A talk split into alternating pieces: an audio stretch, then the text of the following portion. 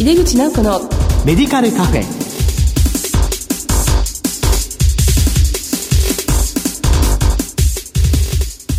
こんばんは。帝京平成大学薬学部の井出口直子です。この番組は医療を取り巻く人々が集い語らい情報発信をする場です。実はこの番組100回目を迎えました。これも一重に聞いてくださる皆様のおかげです。本当にどうもありがとうございます。今月はがん薬物療法における暴露対策についてゲストをお招きして特集でお送りします。この後素敵なゲストのご登場です。そして番組の最後にはプレゼントのお知らせもあります。お楽しみに。井出口直子のメディカルカフェ。この番組は手羽製薬の提供でお送りします。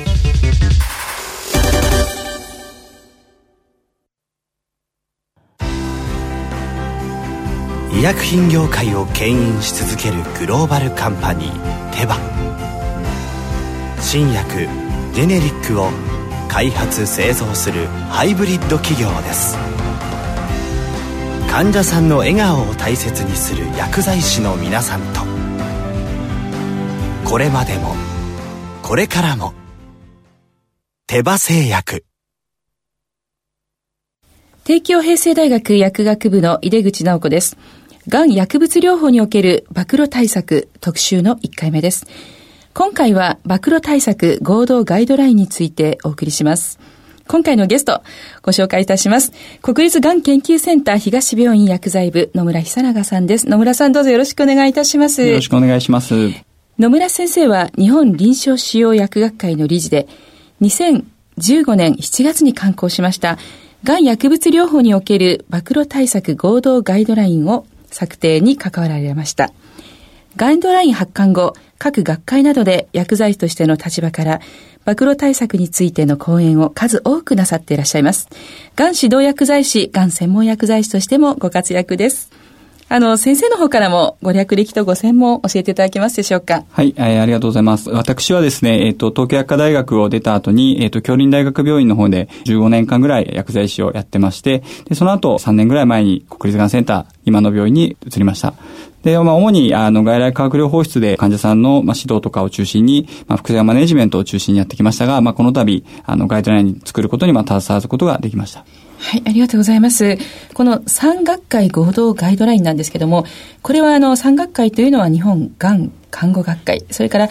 日本臨床使用学会、そして日本臨床使用薬学会というこう3つの学会ですけども、この3つでガイドラインを作成しようとされた経緯について教えていただけますか？はい、えー、もともとあの看護の領域では、えっ、ー、と、暴露に対しては昔から取り組みもあって、薬剤部の方でやはり調整に対する暴露対策ということが進めてました。ただ、やはりあの全体を見たときにですね、看護師からえー、見れば、調整から投与まで、まあ、すべて、えー、網羅できたガイドラインというか、ルールみたいのがなかったので、まあ、それをちょっとまあ、作ろうと言って、まあ、最初、日本がん看護学会の方が作ろうということで、まあ、臨床使用学会、医師の方に問い合わせがあり、えー、依頼があり、また医師の方からは、じゃあ薬剤師も入れようということで、うちの学会に声がかかり、えー、作ることになりました。まあ、これは目的っていうのは今おっしゃった通り、やはりその、日本ではまだきちっとしたガイドラインがなかったということでよろしいんですかね。そうですね。まあ、あの、各学会、各、まあ、医師は、薬剤師、まあ、えー、調整のマニュアルとかですね、看護もまあ少しガイドラインはあったんですけども、やはりその全部通しての、えー、網羅できたものが、えー、なかったものですから、今回こういったことを作ることにしました。そうですか。これを作るにあたり、プロセスとしては、まあ、例えばその海外のガイドラインなどをこう参考にしつつ、まあ、日本得意の部分もあると思うんですけども、どのようなところをされてらっしゃったんでしょうか？えっ、と、そうですね。日本にはそのガイドラインを作るのにマインズという団体がありまして、まあそこのやり方にのっとって、えっ、ー、と、作っております。既存のガイドラインとしては、海外のガイドラインを参照にして、また、えっ、ー、と、こちらですね、各学会でですね、クリニカルクエスチョン、実際暴露関係で困っていることを、まあ、問い合わせをして、まあ、それに対してエビデンスですね、文献検索をかけてですね、エビデンスというものを出して、で、それをまあ、まとめて、こういった本、書籍にしたものであります。はい、ありがとうございます。じゃあ今度中身に関してあのお伺いしたいんですけどもどのようなところをこうポイントを押さえてありますでしょうか？そうですね。えっ、ー、と、本来ガイドライン、各診療別のガイドラインっていうのは、クリニカルクエスチョンとそれに対する答えになってるんですけども、まあ、あの、なかなか、あの、この領域ですと、その、あまりエビデンスというですね、論文検索しても出てこないものが多いので、まあ、主に、えっ、ー、と、第1章はそのガイドラインの概要となってまして、はい、まあ、その後に、まあ、えー、2章としては、えっ、ー、と、基礎、背景と基礎知識ということで解説になってます。はい、まあ、その中で、まあ、えー、今回ではクリニカルクエスチョンをですね、8つ用意してですね、うん、まあそれに対してですね、えっ、ー、と文献検索をした結果、まあどういったものが推奨されるかというものができているものになります。はい、ありがとうございます。まあ、現場の方で、まあ、いろいろ疑問に思うことに、まあ、答えていけるような、こう、実践的なガイドラインになっているということですよね。まあ、そもそもその、まあ、職業性暴露に対しての健康への影響については、今どのようなことが議論されているんでしょうか？そうですね。抗がん剤による健康への影響というのは、急性とかですね、まあ、短期性の反応だけではなく、長期的に、まあ、再起毒性、とかですね、遺伝性毒性とかは言われてますが、はい、昔からとそういうことは、あの、言われています。ただ、なかなかそれをですね、えっ、と、科学的に証明することは難しいというふうには言われています。ただ、暴露に関しては、やはり、職業性暴露を抑えるというのが、今、えっ、と、世界的な動きになってますので、やはり、えっ、と、本邦でも、えっ、と、こういったもので、しっかりと抑えることが重要かなというふうには思っています。はい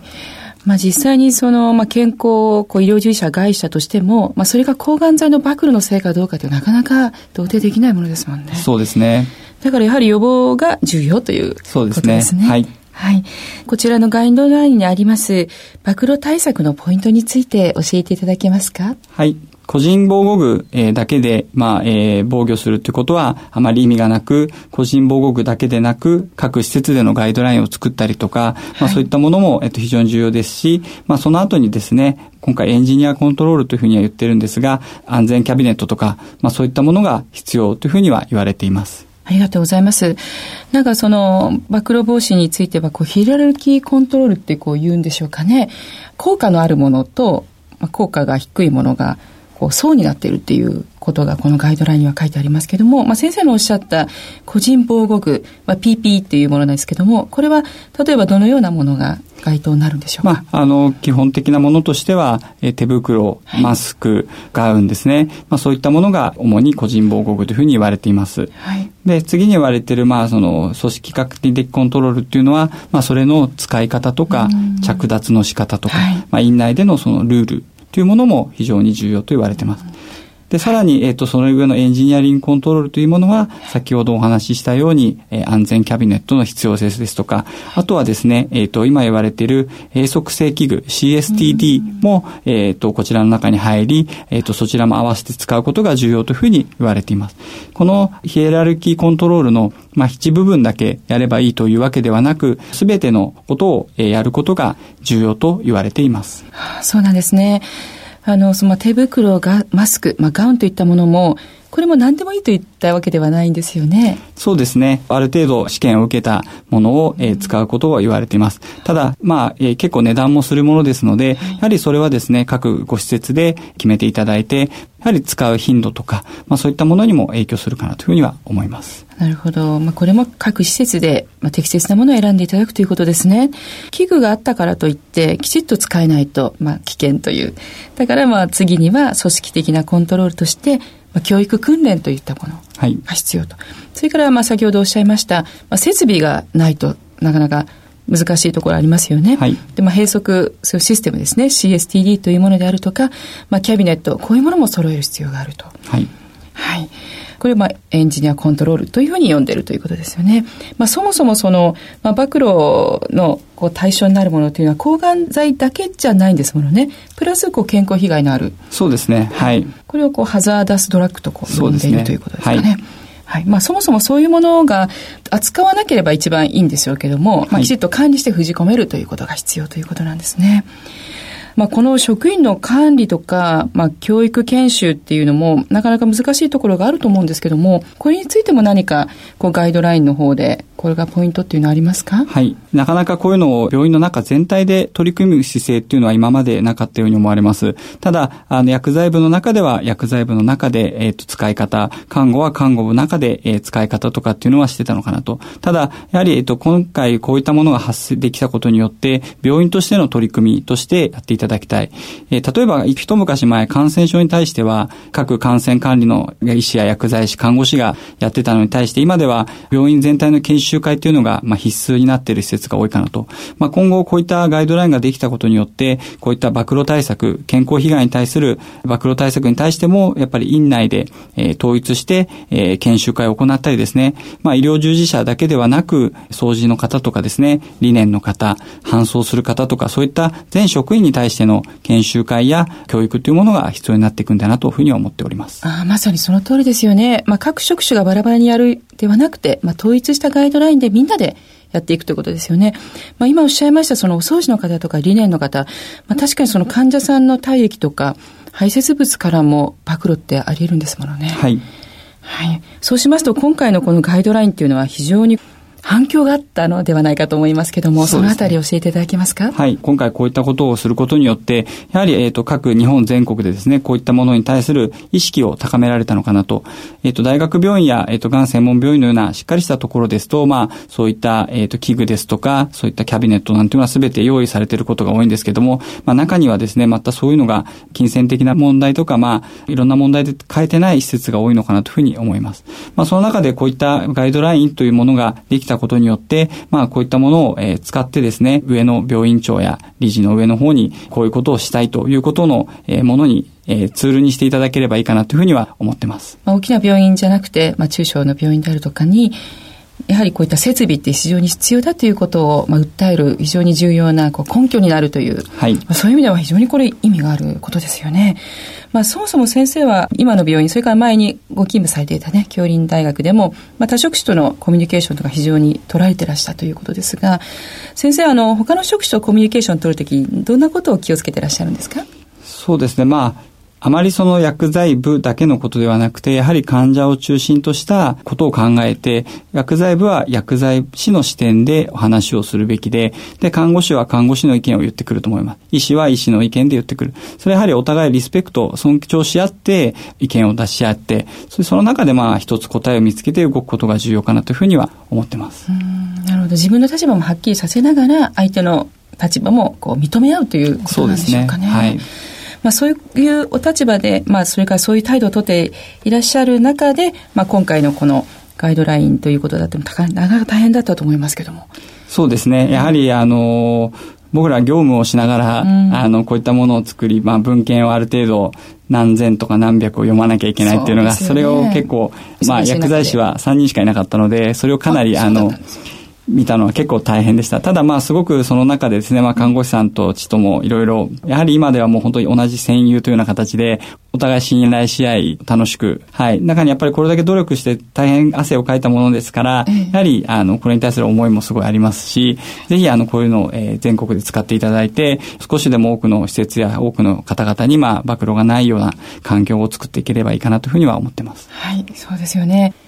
そしたら、あの、先生、今後の先生のお取り組みはどのようなことを考えていらっしゃいますか？はい。今回ですね、4月の診療報酬改定で、えー、即死器具がすべての、えー、抗がん剤に使うことにより、まあ、加算が取れるというふうになりました。はい、まあ、それに向けてですね、まあ、今後、薬剤部がどういう動きになるかっていうのは、少し注目するべきところだというふうに思っています。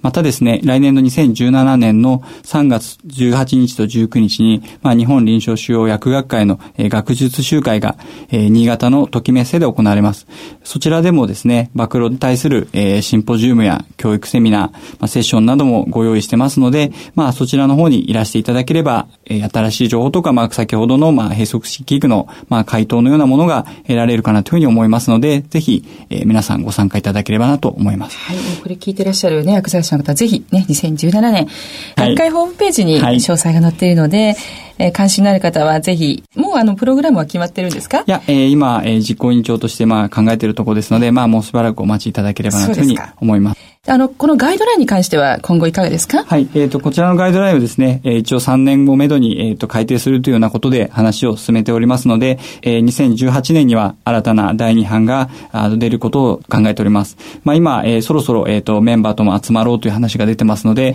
まあまた新たな、えー、次のガイドラインを楽しみにしていただければなというふうに思います。はい。まあ、ますます発展していくね、ガイドライン楽しみです。最後になんかリスナーへのメッセージなどありますでしょうか？そうですね。まあ、あの、今回先ほどから繰り返しますように、まあ、薬剤部中のことだけではなくて、やはり今後その看護も含めたですね、その病院全体の暴露に対すること、えー、例えば閉塞式器具のルートに関することとか、あとはその患者さんがご自宅に帰ってからどういった扱いをして、それがまあどういう周りのご家族に影響するかとか、まあそういった全体的なこともやはり今後考えていかなきゃいけないと。やっぱり薬剤師はこの領域に関しては、あの院内ではやはり中心的な存在となってですね、やはりあの科学者として、えっ、ー、と、暴露に対することが少しでも防げるようように、えー、薬剤部内だけではなく、病院全体、患者含めた家族、まあ日本全体をね、見ていっていただきたいなというふうには思っております。はい、ありがとうございます。まあ確かにそうですよね。患者さんがご自宅に帰ってからも、やはり対策ってすごく大事ですよね。あの患者さんのご家族が、まあ暴露の危険性もありますから、するとその患者さんのご家族にも、まあ、教育していくような必要があるということですかね。そうですね。そういうことも実際にされてらっしゃるんですか？まあ実際やはりあの看護師さんから質問を受けたりとか、まあ患者さんからも聞かれますので、まあそういったものに関してはあの的確に答えるようにはしています。はい。この薬剤師がこの暴露対策のね、やはり医薬品に関することですから、まあ中心としてご活躍いただきたいなというふうに思います。えー、どうもありがとうございました。えー、今日はあの、先生100回目の、まあ、ゲストなんですけど、実はもうこれ100回この番組続いていまして。ありがとうございます。はい。ありがとうございます。あの、先生に来ていただけて大変光栄に思っております。ということで今日は、がん薬物療法における暴露対策特集の1回目として、暴露対策合同ガイドラインについてお送りしました。ゲストは国立がん研究センター東病院薬剤部野村伊佐永さんでした。野村さんお忙しいところ本当にどうもありがとうございました。ありがとうございました。医薬品業界を牽引し続けるグローバルカンパニーテバ新薬ジェネリックを開発製造するハイブリッド企業です患者さんの笑顔を大切にする薬剤師の皆さんと。これまでもこれからも手羽製薬。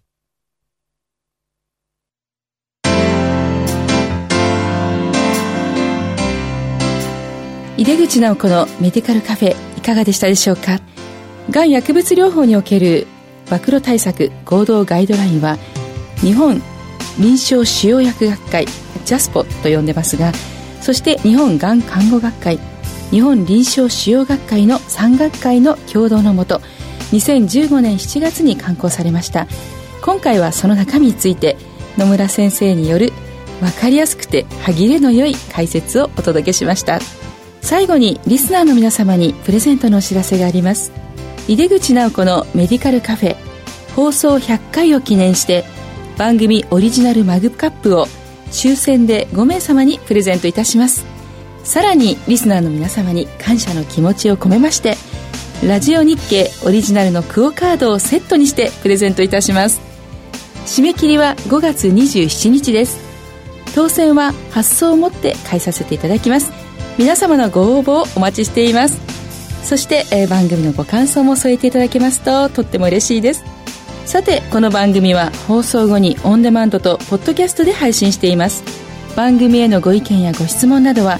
番組ウェブサイトからメールでお送りいただけます。お待ちしています。毎月第2第4水曜日夜8時40分から放送中の井出口直子のメディカルカフェ。次回は5月25日の放送です。それではまた帝京平成大学の井出口直子でした。井出口直子のメディカルカフェこの番組は手羽製薬の提供でお送りしました。